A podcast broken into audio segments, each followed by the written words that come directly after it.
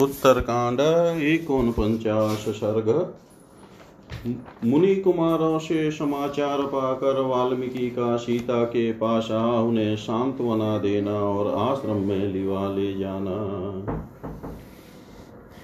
सीतां तु रुदतीं दृष्ट्वा ते तत्र मुनिदारकाः प्राद्रवन् यत्र भगवानास्ते वाल्मीकिरुग्रद्धि। अभिवाद्य मुने पादौ मुनिपुत्रा महर्षयै सर्वे निवेदयामासुस्तस्यास्तु रुदितस्वनम् अदृष्टपूर्वा भगवन् कस्याप्येषा महात्मन पत्नी श्रीरिव सम्मोहादविरौति विकृतानना।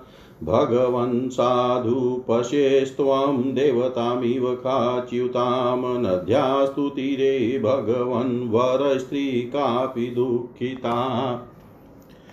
दृष्टास्माभिः प्ररुदिता दृढं शोकपरायणा अनरा दुःखशोकाभ्यामेकादिन अनाथव।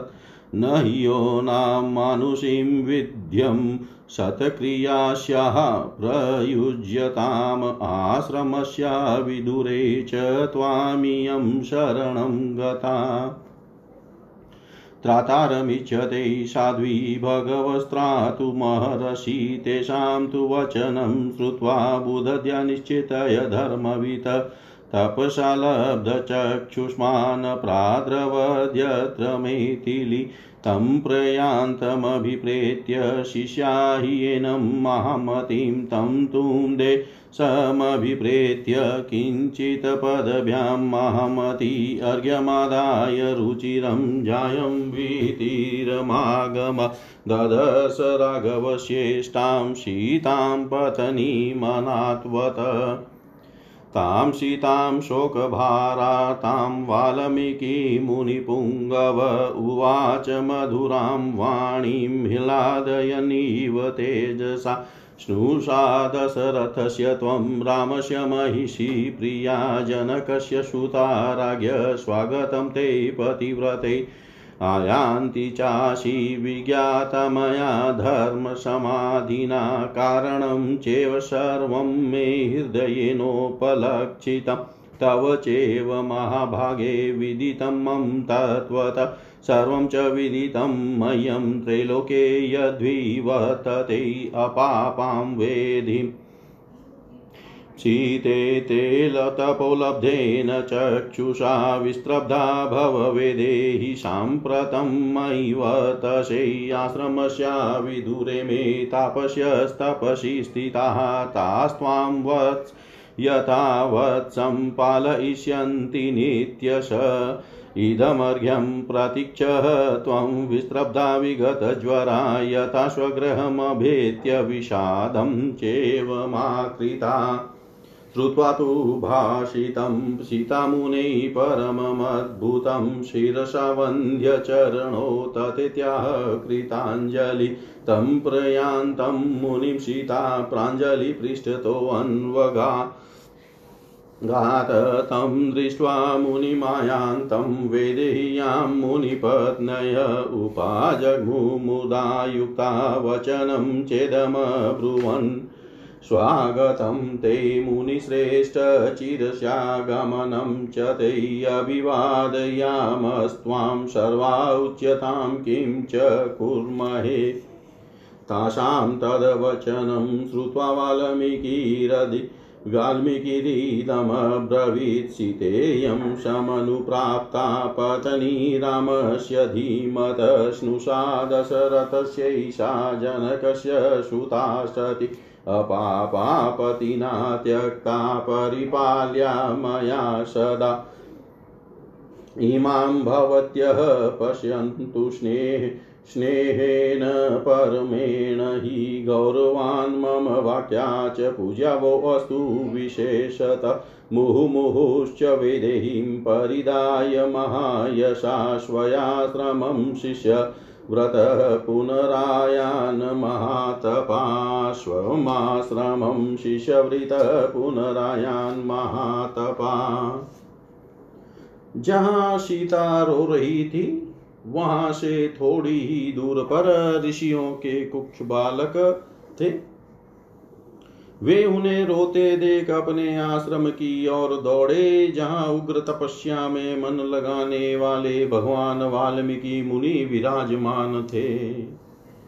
अब उन अब उन सब मुनि कुमारों ने महर्षि के चरणों में अभिवादन करके उनसे सीता जी के रोने का समाचार सुनाया। वे बोले, भगवान गंगा तट पर किन्हीं महात्मा नरेश की पत्नी है। जो साक्षात लक्ष्मी के समान जान पड़ती है, हम इन्हें हम लोगों ने पहले कभी नहीं देखा था। वे मोह के कारण विकृत मुख होकर रो रही हैं। भगवान, आप स्वयं चलकर अच्छी तरह देख लें। वे आकाश से उतरी हुई किसी देवी सी दिखाई देती है। प्रभु गंगा जी के तट पर जो वे कोई श्रेष्ठ सुंदरी स्त्री बैठी है, बहुत दुखी है। हमने अपनी आँखों देखा है। वे बड़े ज़ोर ज़ोर से रोती है और गहरे शोक में डूबी हुई है। वे दुख और शोक भोगने के योग्य नहीं है। अकेली है, दीन है और अनाथ की तरह बिलक रही है। हमारी समझ में ये मानवी स्त्री नहीं है। आपको इनका सत्कार करना चाहिए। इस आश्रम से थोड़ी ही दूर पर होने के कारण ये वास्तव में आपकी शरण में आई है। भगवान, ये साध्वी देवी अपने लिए कोई रक्षक ढूंढ रही है, अतः आप इनकी रक्षा करें। उन मुनि कुमारों की यह बात सुनकर धर्मज्ञ महर्षि बुद्धि से निश्चित करके असली बात को जान लिया, क्योंकि उन्हें तपस्या द्वारा दिव्य दृष्टि प्राप्त थी। जानकर वे उस स्थान पर दौड़े हुए आए, जहाँ मिथिलेश कुमारी सीता विराजमान थी। उन परम बुद्धिमान महर्षि को जाते देख उनके शिष्य भी उनके साथ हो लिए। कुछ पैदल चलकर वे महामती महर्षि सुंदर अर्घ्य लिए। गंगा तटवर्ती उस स्थान पर आए। वहाँ आकर उन्होंने श्री रघुनाथ जी की प्रिय पत्नी सीता को अनाथ की सी दशा में देखा। शोक के भार से पीड़ित हुई सीता को अपने तेज से आह्लादित सी करते हुए मुनिवर वाल्मीकि मधुरवाणी में बोले पतिव्रते तुम राजा दशरथ की पुत्रवधु महाराज श्री राम की प्यारी पटरानी और मिथिला के राजा जनक की पुत्री हो, तुम्हारा स्वागत है। जब तुम यहाँ आ रही थी, तभी अपनी धर्म समाधि के द्वारा मुझे इसका पता लग गया था। तुम्हारे परित्याग का जो सारा कारण है, उसे मैंने अपने मन से ही जान लिया है। महाभागे तुम्हारा सारा वृतांत मैंने ठीक ठीक जान लिया है। त्रिलोकी में जो कुछ हो रहा है, वह सब मुझे विदित है। सीते में तपस्या द्वारा प्राप्त हुई दिव्य दृष्टि से जानता हूँ कि तुम निष्पाप हो। अतः विदेह नंदनी, अब निश्चिंत हो जाओ। इस समय तुम मेरे पास हो। बेटी मेरे आश्रम के पास ही कुछ तापसी स्त्रियाँ रहती है, जो तपस्या में संलग्न है। वे अपनी बच्ची के समान सदा तुम्हारा पालन करेगी। यह मेरा दिया हुआ ग्रहण करो और निश्चिंत एवं निर्भय हो जाओ, अपने ही घर में आ गई हो, ऐसा समझकर विषाद न करो। महर्षि का यह अत्यंत अद्भुत भाषण सुनकर सीता ने उनके चरणों में मस्तक झुकाकर प्रणाम किया और हाथ जोड़कर कहा, जो आज्ञा। तब मुनि आगे आगे चले और सीता हाथ जोड़े उनके पीछे होली विदेह नंदनी के साथ महर्षि को आते देख मुनि पत्नियाँ उनके पास आई और बड़ी प्रसन्नता के साथ इस प्रकार बोली, मुनि श्रेष्ठ, आपका स्वागत है। बहुत दिनों के बाद यहाँ आपका शुभागमन हुआ है। हम सभी आपको आपको अभिवादन करती है। बताइए हम आपकी क्या सेवा करें? उनका यह वचन सुनकर वाल्मीकि जी बोले, ये परम बुद्धिमान राजा श्री राम की धर्म पत्नी सीता यहाँ आई है। सती सीता राजा दशरथ की पुत्र वधु और जनक की पुत्री है। निष्पाप होने पर भी पति ने इनका परित्याग कर दिया तो मुझे भी इनका सदा लालन पालन करना है। अतः आप सब लोग इन पर अत्यंत स्नेह दृष्टि रखें। मेरे कहने से तथा अपने ही गौरव से भी ये आपके विशेष आदरणीय हैं। इस प्रकार बारंबार सीता जी को मुनि पत्नियों के हाथ में सौंप कर महायशस्वी एवं महातपस्वी वाल्मीकि जी शिष्यों के साथ फिर अपने आश्रम पर लौट आए। इतिहासे श्रीमद्रामायणे वाल्मीकि आदि का उत्तरकांडे आदिकाव्ये एकोनपञ्चांश सर्गः। सर्वं श्रीशां सदाशिवार्पणम् अस्तु। विष्णवे नमः विष्णवे नमः विष्णवे नमः। उत्तरकांड पंचाश सर्ग लक्ष्मण और सुमंत्र की बातचीत। दृष्ट्वा तु मिथिलीं सीतामाश्रमे सम्प्रवेशितां सन्तापमगधघोरं लक्ष्मणो दिनचेतन।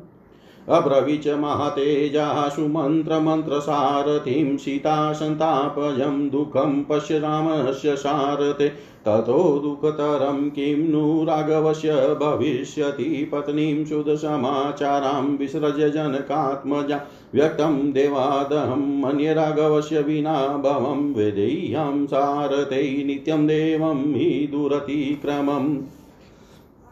यो हि देवान् स गन्धर्वान् सुरान् सह राक्षसै निहन्याद राघव क्रुदस देवं पर्युपासते। पुरा रामपितुवाक्याददण्डकै विजने वने उषित्वा नववसानि पञ्च चैव महावने ततो दुःखतरं भूयसिताया विप्रवासनं पौराणां वचनं श्रुत्वा निशंसं प्रीति प्रतिभाति मे। को नु धर्माश्रयसुतकर्मण्यस्मिन् यशो हरे मैथिलीं समनुप्राप्तपौरे हि नाथवादिभिः एतो एतावाचो बहुविधा श्रुत्वा लक्ष्मणभाषिता सुमन्त्रश्रद्धया प्राज्ञो वाक्यमेतद्ुवाच न सन्तापस्त्वया कार्यः सौमित्रै मैथिलीं प्रति दृष्टमेतत्पुरा विप्रै पितुस्ते लक्ष्मणाग्रत। भविष्यति दृढं रामो दुःखप्रायो विशोक्य भाक् प्राप्स्यते च महाबाहुविप्रयोगम् प्रियै द्रुतं त्वां चैव चैव शत्रुघ्नभरतो तथा च त्यजयिष्यति धर्मात्मा कालेन महता महान्। इदं त्वयि न वक्तव्यं सौमित्रै भरते अपि राज्ञा वो व्याहृतं वाक्यं दुर्वासा यदुवाच महाजनसमीपे च मम चेव नरसभ ऋषिणा व्याहतं वाक्यं। वसिष्ठस्य च सन्निभो ऋषे ऋषेस्तु वचनं श्रुत्वा मामाह पुरुषसभसुत न क्वचिदेवं ते वक्तव्यजनसन्निधौ। तस्याहं लोकपालस्य वाक्यं तत् सुसमाहितनेव जात्वनृतं कुर्यामिति मे सौम्य दर्शन सर्वथैव न वक्तव्यं। मया सौम्य तवाग्रत यदि ते श्रवणे श्रद्धा श्रूयतां रघुनन्दन। यद्यप्यहं नरेन्द्रेण रहस्यं श्रावितं पुरा तथाप्युदाहरिष्यामि। देवं हि दुरतिक्रमम् येन दमीदृशं प्राप्तसुखदुःखं शोकसमन्वितं न त्वया भरतस्याग्रे शत्रुघ्नस्यापि सन्निधो तत् श्रुत्वा भाषितं तस्य गम्भीरार्थपदं तथ्यं ब्रूहीति सौमित्रिः सुतं तं वाक्यमब्रवीत्। तथ्यं ब्रूहीति सौमित्रिसुतं तं वाक्यमब्रवीत्। मिथिलेश कुमारी सीता का मुनि के आश्रम में प्रवेश हो गया। यह देख कर लक्ष्मण मन ही मन बहुत दुखी हुए। उन्हें घोर संताप हुआ। उस समय महातेजस्वी लक्ष्मण मंत्रणा में सहायता देने वाले सारथी सुमंत्र से बोले, सुत देखो तो सही। श्री राम को अभी से सीता जी के विरह जनित संताप का कष्ट भोगना पड़ रहा है। भला श्री रघुनाथ जी को इससे बढ़कर दुख क्या होगा कि उन्हें अपनी पवित्र आचरण वाली धर्म पत्नी जनक किशोरी सीता का परित्याग करना पड़ा? शारदय रघुनाथ जी को सीता का जो यह नित्य वियोग प्राप्त हुआ है, इसको मैं देव का ही कारण मानता हूँ, क्योंकि देव का विधान दुर्लंघ्य होता है। जो श्री रघुनाथ जी कुपित होने पर देवताओं, गंधर्वों तथा राक्षसों सहित असुरों का भी संहार कर सकते हैं, वे ही देव की उपासना कर रहे हैं। उसका निवारण नहीं कर पा रहे हैं। पहले श्री रामचंद्र जी को पिता के कहने से चौदह वर्षों तक विशाल एवं निर्जन दंडक दंडक वन में रहना पड़ा है। अब उससे भी बढ़कर दुख की बात यह हुई है कि उन्हें सीता जी को निर्वासित करना पड़ा, परंतु पूर्ववासियों की बात सुनकर ऐसा कर बैठना मुझे अत्यंत निर्दयता पूर्ण कर्म जान पड़ता है। सुत सीता जी के विषय में अन्यायपूर्ण बात कहने वाले इन पूर्वासियों के कारण ऐसे कीर्ति नाशक कर्म में प्रवृत्त होकर श्री रामचंद्र जी ने किस धर्म राशि का उपार्जन कर लिया है?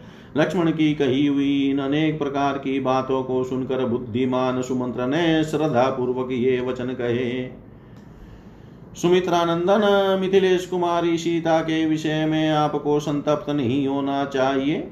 लक्ष्मण, यह बात ब्राह्मणों ने आपके पिताजी के सामने ही जान ली थी। उन दिनों दुर्वासा जी ने कहा था कि श्री राम निश्चय ही अधिक दुख उठाएँगे, प्राय उनका सौख्य छिन जाएगा। महाबाहु श्री राम को शीघ्र ही अपने प्रियजनों से वियोग प्राप्त होगा। सुमित्रा कुमार, धर्मात्मा, महापुरुष श्री श्री राम दीर्घ काल बीतते बीतते तुमको मिथिलेश कुमारी को तथा भरत और शत्रुघ्न को भी त्याग देंगे।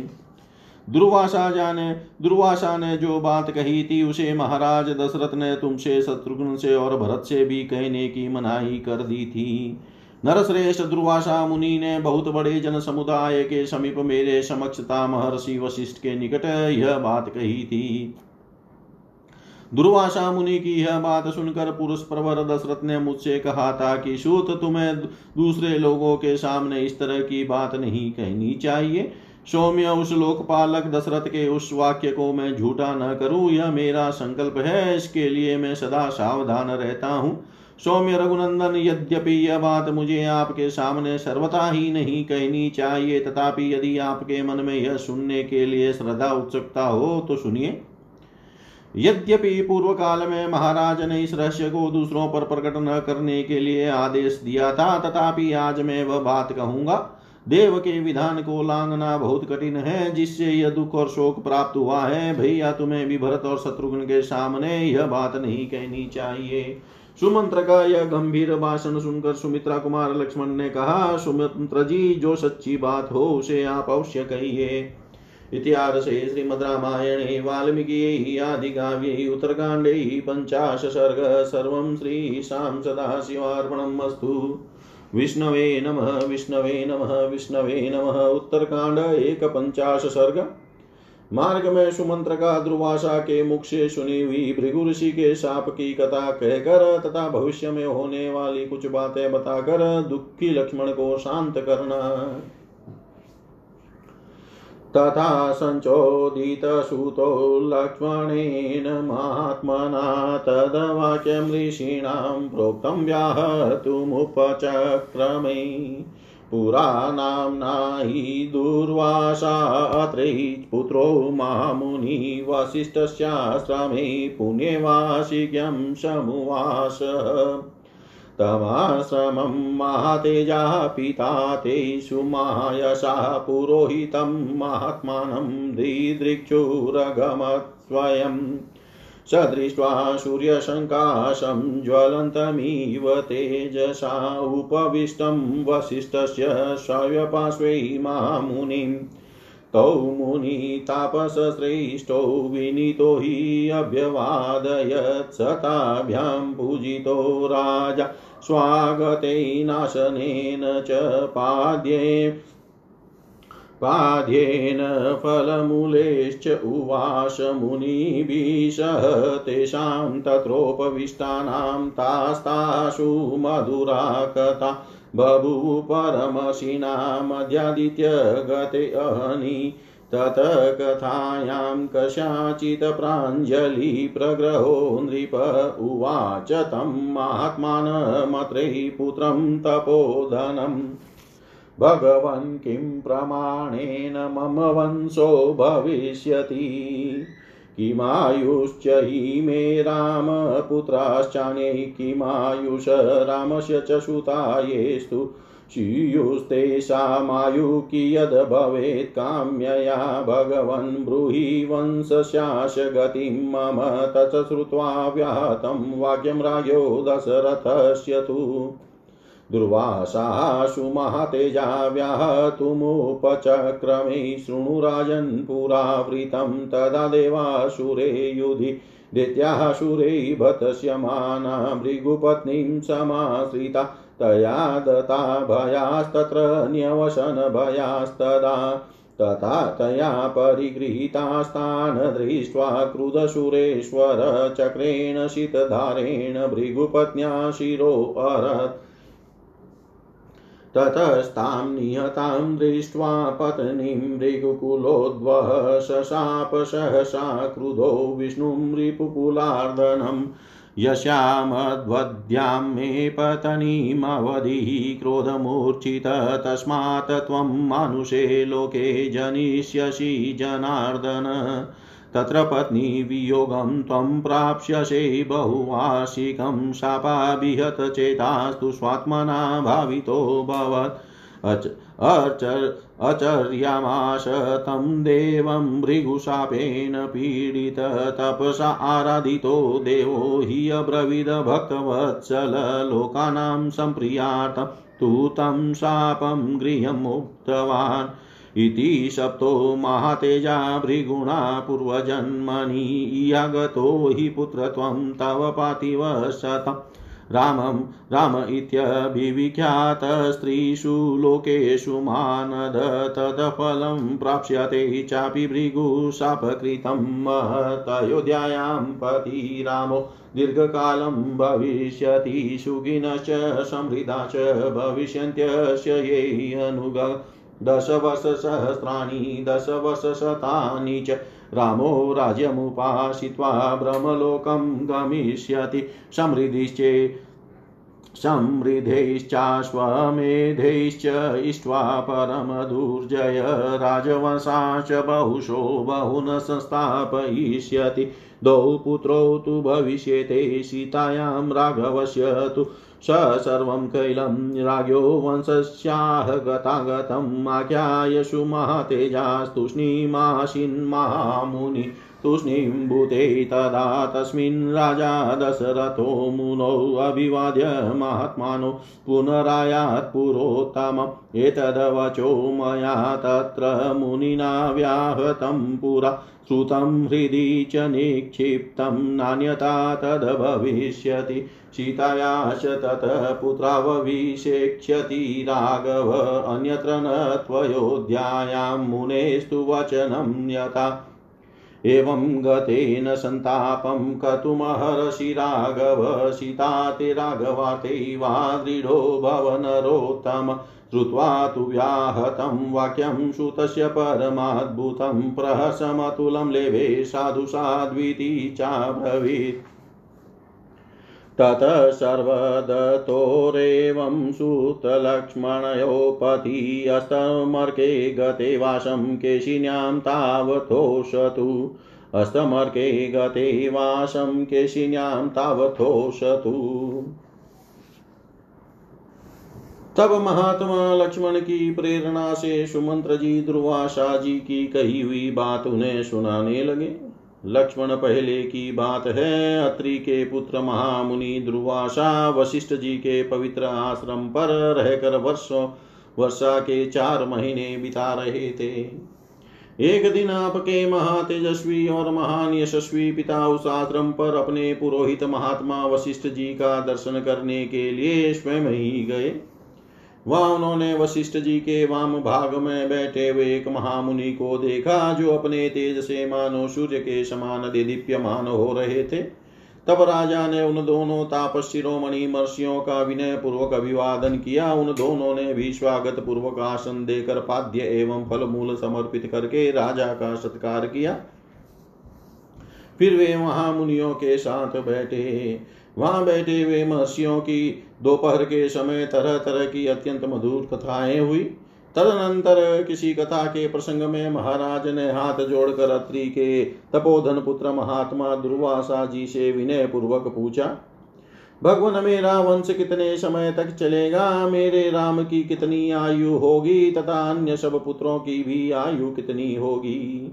श्री राम के जो पुत्र होंगे, उनकी आयु कितनी होगी? भगवान, आप इच्छा अनुसार मेरे वंश की स्थिति बताइए। राजा दशरथ का यह वचन सुनकर महातेजस्वी दुर्वासा मुनि कहने लगे। राजन, सुनिए, प्राचीन काल की बात है। एक बार देवासुर संग्राम में देवताओं से पीड़ित हुए देत्यों ने महर्षि भृगु की पत्नी की शरण ली। भृगु पत्नी ने उस समय देतियों को अभय दिया और वे उनके आश्रम पर निर्भय होकर रहने लगे। भृगु पत्नी ने दैत्य को आश्रय दिया है। यह देखकर कुपित हुए देवेश्वर भगवान विष्णु ने तिखी धार वाले चक्र से उनका सिर काट लिया। अपनी पत्नी का वध हुआ देख भार्गव वंश के प्रवर्तक भृगु जी ने सहसा कुपित हो शत्रुकुल नाशन भगवान विष्णु को साप दिया। जनार्दन, मेरी पत्नी वध के योग्य नहीं थी, परंतु आपसे आपने क्रोध से मूर्छित होकर उसका वध किया है, इसलिए आपको मनुष्य लोक में जन्म लेना पड़ेगा और वहाँ बहुत वर्षों तक आपको पत्नी वियोग का कष्ट सहना पड़ेगा। परंतु इस प्रकार साप देकर उनके चित्त में बड़ा पश्चाताप हुआ। उनकी अंतरात्मा भगवान से उस साप को स्वीकार कराने के लिए उन्हीं की आराधना करने को प्रेरित किया। इस तरह साप की विफलता के भय से पीड़ित हुए भृगु ने तपस्या द्वारा भगवान विष्णु की आराधना की। तपस्या द्वारा उनके आराधना करने पर भक्तवत्सल भगवान विष्णु ने संतुष्ट होकर कहा, महर्षे, संपूर्ण जगत का प्रिय करने के लिए मैं उस साप को ग्रहण कर लूँगा। इस तरह पूर्व जन्म में विष्णु नामधारी वामन अवतार के समय महातेजस्वी भगवान विष्णु को भृगु ऋषि का साप प्राप्त हुआ था। दूसरों को मान देने वाले निरपश्रेष्ठ वे ही इस भूतल पर आप आकर तीनों लोकों में राम नाम से विख्यात आपके पुत्र हुए हैं। भृगु के साप से होने वाला पत्नी वियोग रूप जो महान फल है, वह उन्हें अवश्य प्राप्त होगा। श्री राम दीर्घ काल तक अयोध्या के राजा होकर रहेंगे। उनके अनुयायी भी बहुत दुख सुखी और धन धान्य से संपन्न हो गए। श्री राम ग्यारह हज़ार वर्षो तक राज्य करके अंत में ब्रह्मलोक वैंकुटिया साकेत धाम को पधारेंगे। परम दुर्जय वीर श्री राम समृद्धिशाली अश्वमेध यज्ञों का बारंबार अनुष्ठान करके बहुत से राजवंशों की स्थापना करेंगे। श्री रघुनाथ जी को सीता के गर्भ से दो पुत्र प्राप्त होंगे। यह सब बातें कहकर उन महातेजस्वी महामुनि ने राजवंश के विषय में भूत और भविष्य की सारी बातें बताई। इसके बाद वे चुप हो गए। उन दुर्वासा मुनि के चुप हो जाने पर महाराज दशरथ भी दोनों महात्माओं को प्रणाम करके फिर अपने उत्तम नगर में लौट आए। इस प्रकार पूर्व काल से दुर्वासा मुनि की कही हुई ये सब बातें मैंने वहाँ सुनी और अपने हृदय में धारण कर ली। उन्हें किसी पर प्रकट नहीं किया, वे बातें असत्य नहीं होगी। जैसा दुर्वासा मुनि का वचन है, उसके अनुसार श्री रघुनाथ जी सीता के दोनों पुत्रों का अयोध्या से बाहर अभिषेक करेंगे। अयोध्या में नहीं। नरश्रेष्ठ रघुनंदन विधाता का ऐसा ही विधान होने के कारण आपको सीता तथा रघुनाथ जी के लिए संताप नहीं करना चाहिए। आप धैर्य धारण करें। सुत सुमंत्र के मुख से यह अत्यंत अद्भुत बात सुनकर लक्ष्मण को अनुपम हर्ष प्राप्त हुआ। वे बोले, बहुत ठीक बहुत ठीक। मार्ग में सुमंत्र और लक्ष्मण इस प्रकार की बातें कर ही रहे थे कि सूर्य अस्ताचल को चले गए, तब उन दोनों ने केशिनी नदी के तट पर रात बिताई। इतिहासे श्रीमद् रामायणे, वाल्मीकि आदिकाव्ये उत्तरकाण्डे एकपञ्चाश सर्ग सर्व सर्वं श्रीशां सदाशिवार्पणम् अस्तु। विष्णवे नमः विष्णवे नमः विष्णवे नमः। उत्तरकांड द्विपंचाश सर्ग अयोध्या के राजभवन में पहुंचकर लक्ष्मण का दुखी श्री राम से मिलना और उन्हें सांत्वना देना। तत्र तां रजनीमुष्य केशिन्यां रघुनन्दन प्रभाते पुनरुत्थाय लक्ष्मणप्रययो तदा ततोऽधदिवसे प्राप्ते प्रविवेशमारत अयोध्यां रत्नसम्पूर्णां हृष्टपुष्टजनावृता। सोवित्रिस्तु परं दिन्यम्। जगाम सुमामति रामपादौ समासाद्य वक्ष्यामि किमहं गत। तस्यैव चिन्तयानस्य भवनं शशिसन्निभं रामस्य परमोदारं पुरस्तात् सन्दृश्यत राज्ञस्तु भवनद्वारीशोऽवतीर्य नरोत्तम अवाङ्मुखो दिनमना प्रविवेशानिवारितः स दृष्ट्वा राघवं दीनमाशिनं परमासने नेत्राभ्यामश्रुपूर्णाभ्यां ददशाग्रज गमग्रत जग्राह चरणो तस्य लक्ष्मणो दीनचेतन उवाच दीनया वाचा प्राञ्जलिषु समाहित। आर्यस्याज्ञां पुरुषकृत्य विसृज्य जनकात्मजां गङ्गातीरे यथोदिष्टे वाल्मीकेराश्रमे शुभे तत्र तां च शुभाचारामाश्रमान्ते यशस्विनीं पुनरप्यागतो वीरपदमूलमुपासितुम् माशु च पुरुषव्याघ्रकालस्य गतिरीदृशी त्वद्विधा हि शोचन्ति बुद्धिमन्तो मनस्विन सर्वे क्षयान्ता निचया पतनान्ता समुत्रया संयोगा विप्रयोगान्ता मरणान्तं च जीवितं तस्मात् पुत्रेषु दारेषु मित्रेषु च धनेषु च नातिप्रसङ्गकर्तव्यो विप्रयोग्यो ईद्रे तै ध्रुवम् शक्तस्त्वमात्मनात्मानं विनेतुं मनसा मनलोकान् सर्वाश्च काकुतस्त किं पुनः शोकमात्मन नेदृशेषु विमुह्यन्ति त्वद्विधा पुरुषसभा अपवादश किल ते पुनरेष्यति राघव। यदर्थं मेतिली त्यक्ता अपवादभयान् नृप सोऽपवादपुरे राजन् भविष्यति न संशय।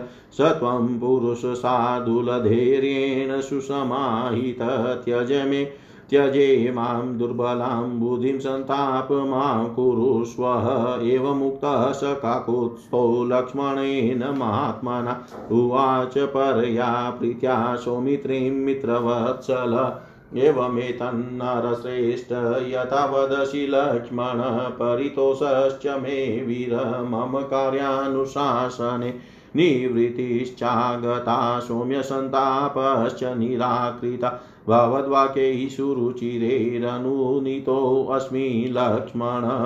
भवद्वाक्यैः सुरुचिरेरनुति नीतोऽस्मि लक्ष्मण। केशिनी के तट पर वह रात बिता कर रघुनंदन लक्ष्मण प्रातः काल उठे और फिर वहाँ से आगे बढ़े। दोपहर होते होते उनके उस विशाल रथ ने रत्न धन से संपन्न तथा हृष्ट पृष्ठ मनुष्यों से भरी हुई अयोध्यापुरी में प्रवेश किया। वहाँ पहुंचकर परम बुद्धिमान सुमित्रा कुमार को बड़ा दुख हुआ। वे सोचने लगे, मैं श्री रामचंद्र जी के चरणों के समीप जाकर क्या कहूँगा?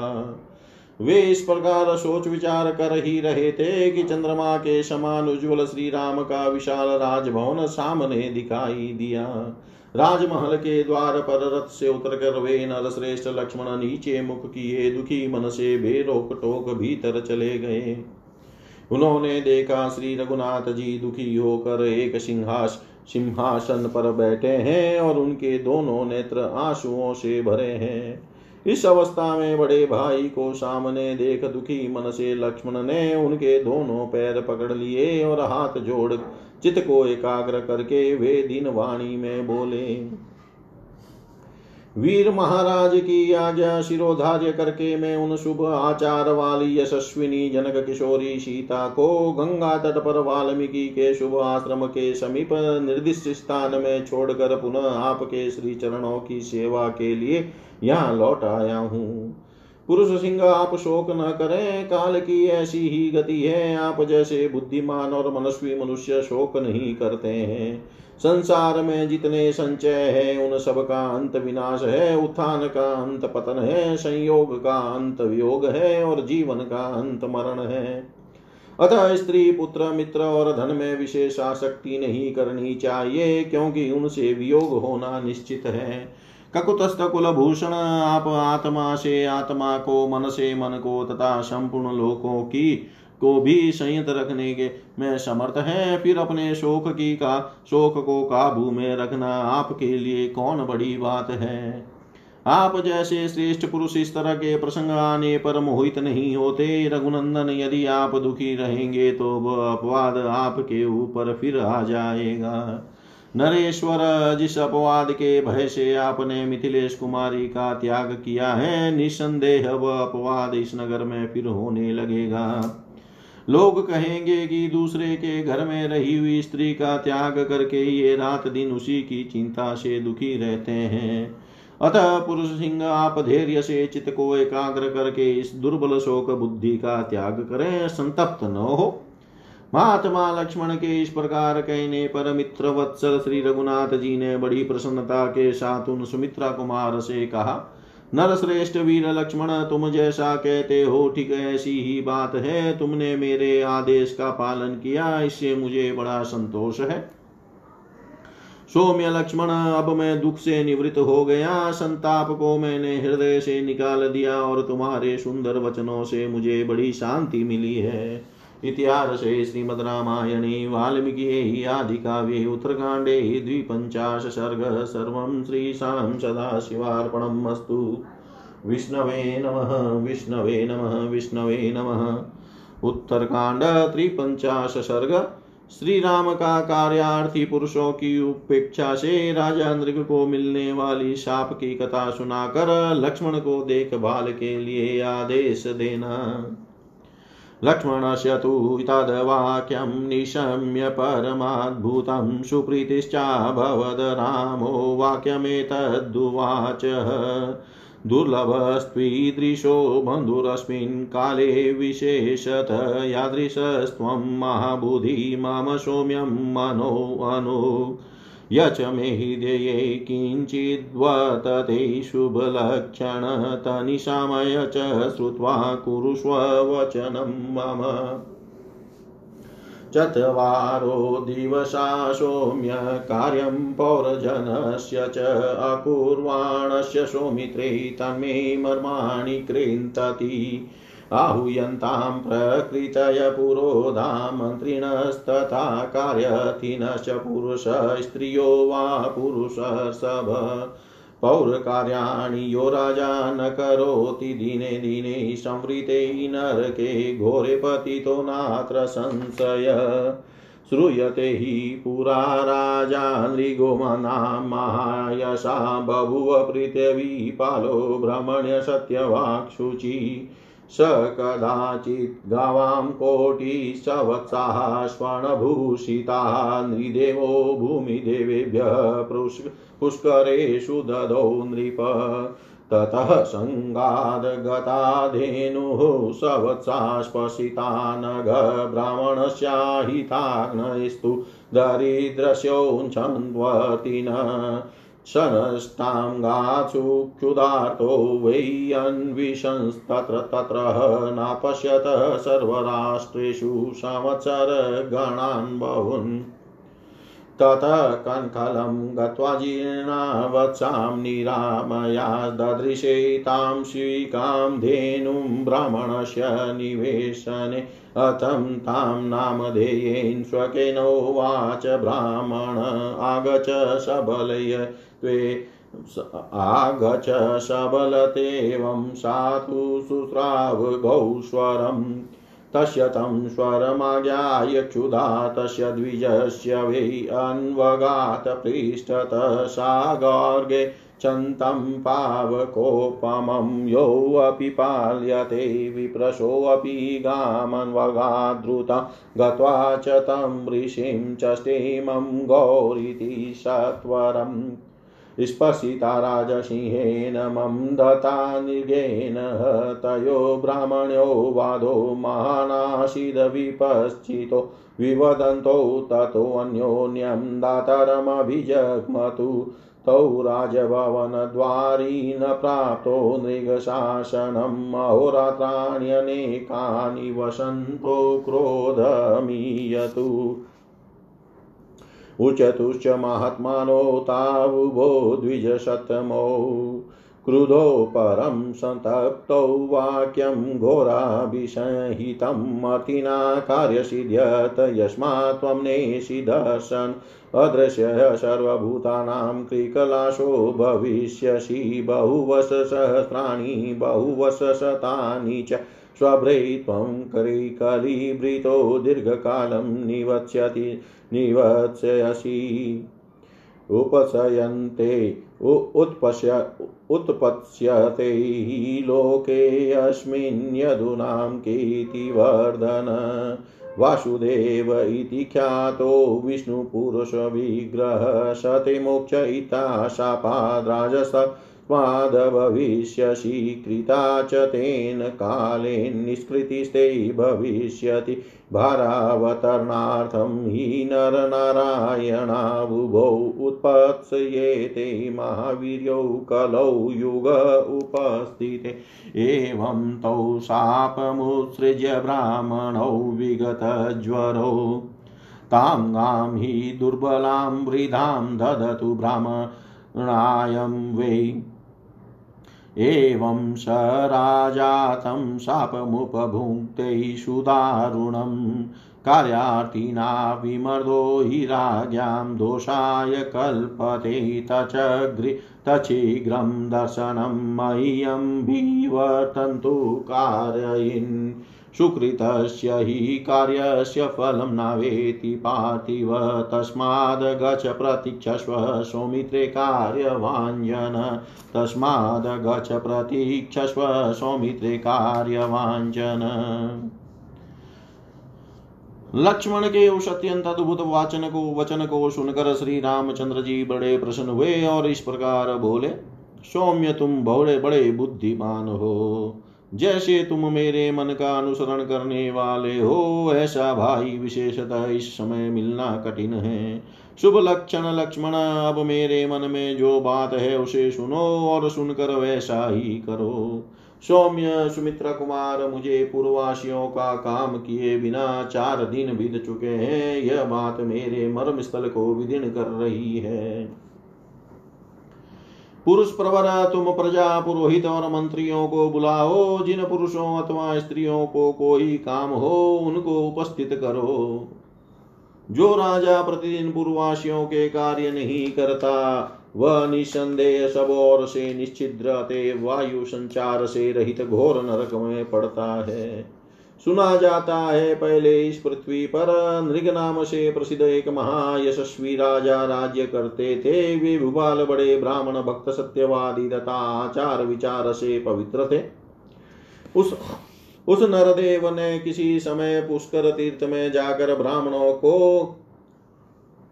सुवर्ण से भूषित तथा बछड़ों से युक्त एक करोड़ गौएँ दान की। निष्पाप लक्ष्मण उस समय दूसरी गाँवों के साथ साथ एक दरिद्र, उच्च वृत्ति से जीवन निर्वाह करने वाले एवं अग्निहोत्री ब्राह्मण की बछड़े सहित गाय वहाँ चली गई और राजा ने संकल्प करके उसे किसी ब्राह्मण को दे दिया।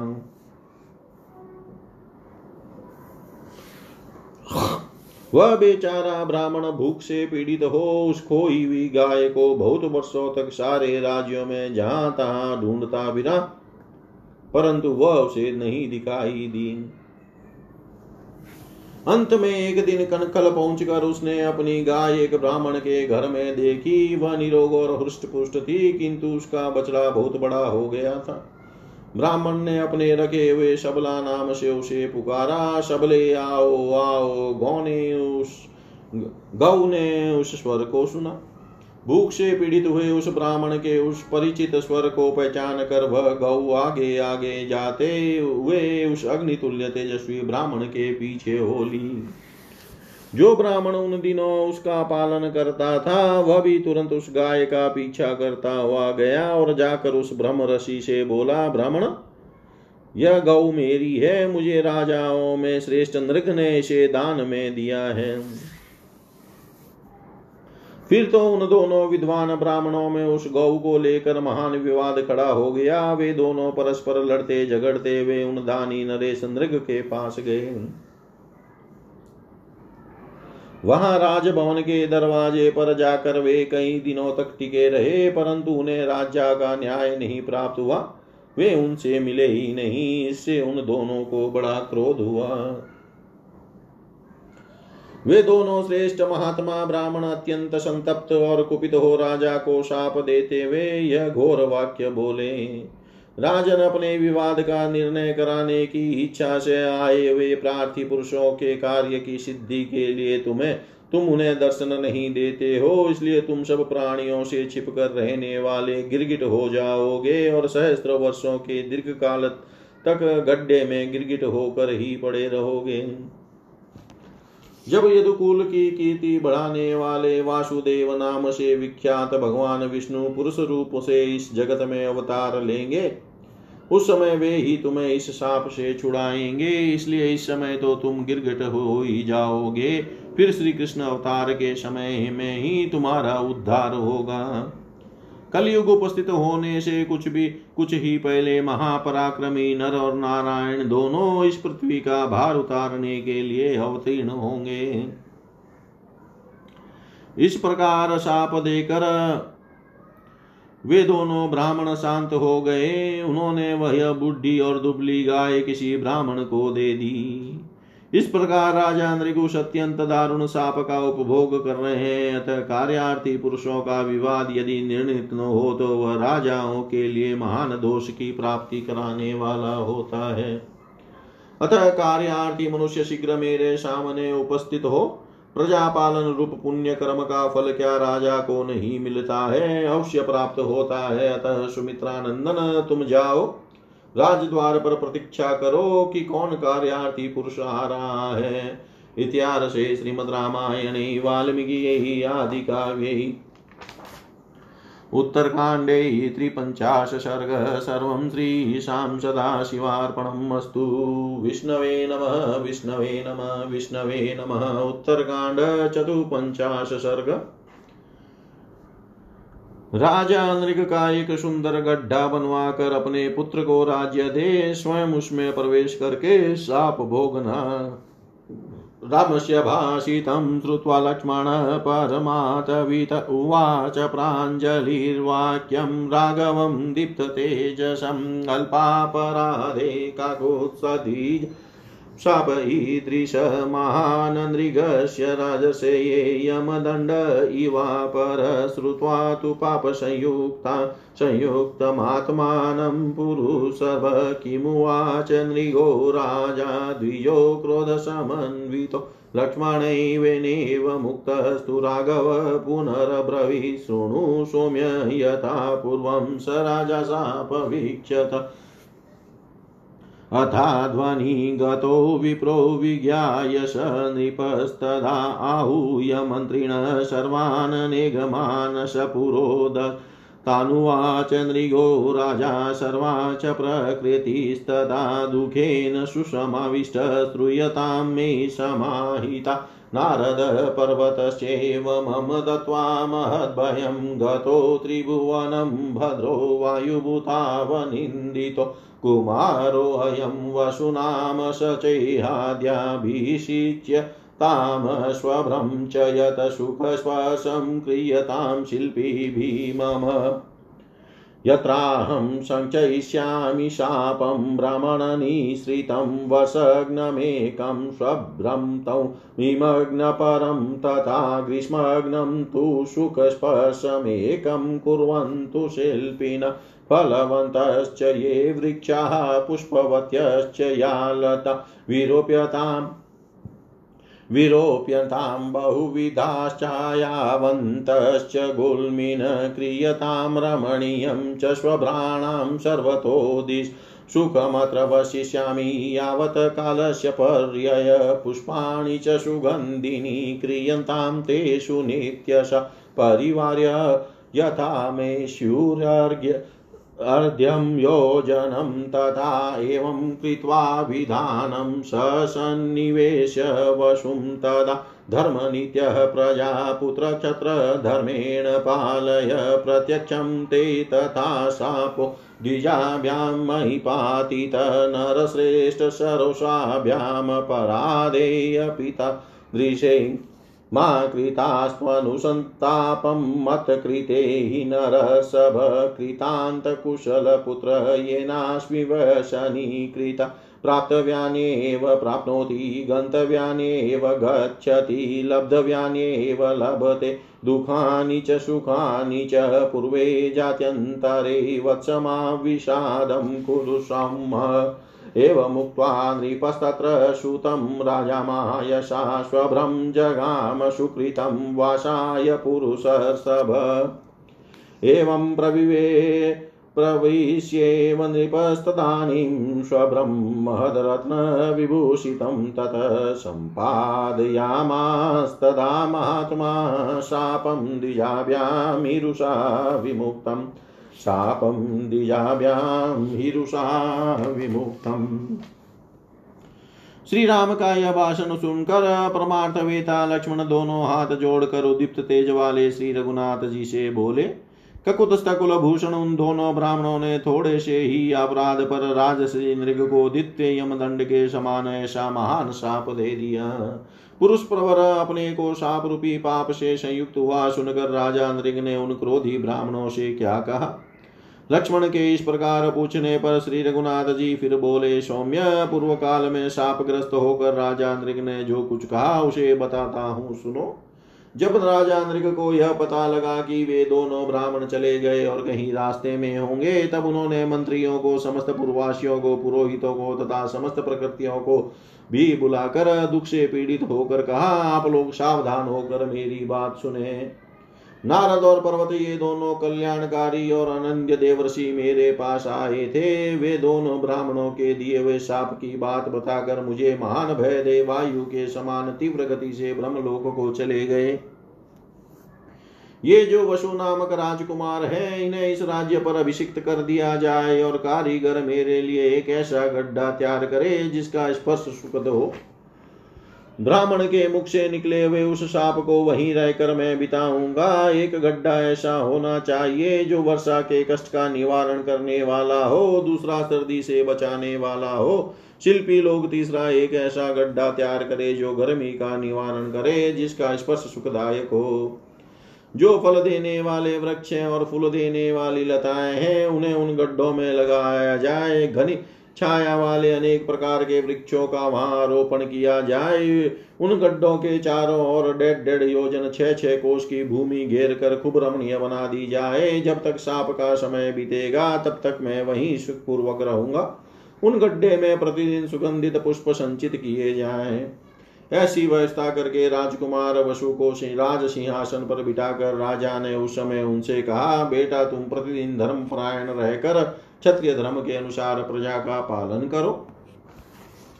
दोनों ब्राह्मणों ने मुझ पर जिस प्रकार साप द्वारा प्रहार किया है, वह तुम्हारी आँखों के सामने है। नरश्रेष्ठ वैसे थोड़े से अपराध पर भी रुष्ट होकर उन्होंने मुझे साप दे दिया है। पुरुष प्रवर, तुम मेरे लिए संताप न करो। बेटा जिसने मुझे वैशनी बनाया, संकट में डाला है, अपना किया वह प्राचीन कर्म ही अनुकूल प्रतिकूल फल देने में समर्थ होता है। वत्स पूर्व जन्म में किए गए कर्म के अनुसार मनुष्य उन्हीं वस्तुओं को पाता है, जिन्हें पाने का वह अधिकारी है। उन्हीं स्थानों पर जाता है, जहाँ जाना उसके लिए अनिवार्य है, तथा उन्हीं दुखों और सुखों को उपलब्ध करता है, जो उसके लिए नियत है। अतः तुम विषाद न करो।